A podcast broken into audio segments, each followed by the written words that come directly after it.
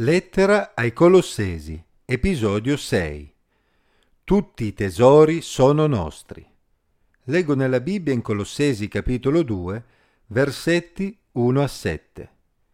Desidero infatti che sappiate quale arduo combattimento sostengo per voi, per quelli di Laodicea e per tutti quelli che non mi hanno mai visto di persona, affinché siano consolati i loro cuori e uniti mediante l'amore siano dotati di tutta la ricchezza della piena intelligenza per conoscere a fondo il mistero di Dio, cioè Cristo, nel quale tutti i tesori della sapienza e della conoscenza sono nascosti. Dico questo affinché nessuno vi inganni con parole seducenti, perché sebbene sia assente di persona, sono però con voi spiritualmente, e mi rallegro vedendo il vostro ordine e la fermezza della vostra fede in Cristo. Come dunque avete ricevuto Cristo Gesù il Signore, così camminate in Lui, radicati, edificati in Lui e rafforzati dalla fede, come vi è stata insegnata. Abbondate nel ringraziamento. Molte persone, anche dopo essersi avvicinati al cristianesimo, si sentono insoddisfatte e investono molto tempo ed energie nella ricerca di nuovi tipi di esperienza spirituale, alla ricerca di una conoscenza superiore, talvolta anche in modo piuttosto stravagante, rischiando di aprire la propria mente a forze spirituali contrarie a Dio. In questo brano l'Apostolo Paolo ribadisce in modo chiaro che la vera crescita spirituale non è frutto di un misterioso percorso iniziatico di cui Gesù è solo il punto di partenza. Al contrario, Gesù è anche il punto di arrivo. L'Apostolo Paolo sapeva che i credenti erano sottoposti all'influenza di filosofie che proponevano la ricerca di una conoscenza superiore e si rischiavano di venire ingannati e sedotti da persone che dicevano di possedere tale conoscenza e affermavano di poter iniziare gli altri a cose che per i più rimanevano misteriose, nascoste. Paolo era in carcere proprio perché, come abbiamo visto nei brani precedenti, egli aveva accettato di soffrire anche fisicamente pur di poter predicare il Vangelo a più persone possibili. Ora, mentre si trovava in carcere, sentiva che le comunità cristiane erano preda di queste filosofie che sminuivano Gesù Cristo e questo certamente lo preoccupava anche perché non poteva essere presente di persona in mezzo a loro.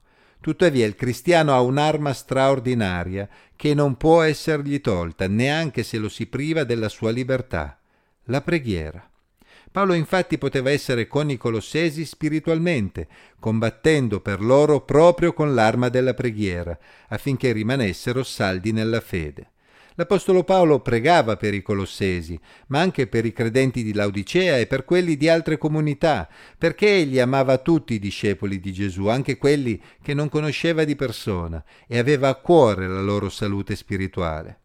Egli conosceva il potere seducente delle filosofie umane, che andavano a solleticare il desiderio di sapienza e conoscenza, ma sapeva anche che il Signore poteva consolarli, renderli sempre più uniti mediante l'amore di Cristo in loro e dando loro la piena intelligenza per conoscere a fondo il mistero di Dio. Infatti i cristiani non hanno assolutamente bisogno di essere iniziati ad alcun mistero, perché il Signore ha già rivelato loro l'unico mistero che vale la pena di conoscere, ovvero Gesù Cristo. In Gesù, afferma Paolo, sono già nascosti tutti i tesori della sapienza e della conoscenza. Paolo era sicuro del fatto che il Signore avrebbe protetto coloro che gli appartenevano, coloro che avevano già riposto la loro fiducia in Gesù Cristo, quindi si rallegrava del loro ordine e della loro fede in Cristo, sapendo che non si sarebbero fatti sedurre. Essi erano sulla buona strada e dovevano solo proseguire il cammino per la medesima strada, senza deviare in alcun modo. Essi avevano ricevuto Gesù Cristo nella loro vita e dovevano solo camminare in Lui, lasciarsi guidare da Lui ogni giorno, approfondendo la loro conoscenza di Lui e della Sua parola, radicandosi sempre di più in Lui, proprio come un albero stende le sue radici verso l'acqua. La loro edificazione, la loro crescita nella fede poteva avvenire solo sul fondamento di Gesù, così come Paolo e gli altri apostoli avevano insegnato loro. Essi quindi non dovevano preoccuparsi perché la maturità cristiana non era solo per pochi iniziati ad un tipo di conoscenza superiore, ma per tutti coloro che avevano una relazione con Gesù. Questo doveva quindi essere motivo di gioia e di ringraziamento. Che il Signore dia anche a noi di non essere insoddisfatti, di non pensare che dobbiamo fare chissà cosa per poter essere più vicini al Signore. Il Signore è già con noi se noi siamo con Lui. Se hai conosciuto Cristo, rallegrati e ringrazia Dio perché hai già accesso a tutti i tesori della sapienza e della conoscenza.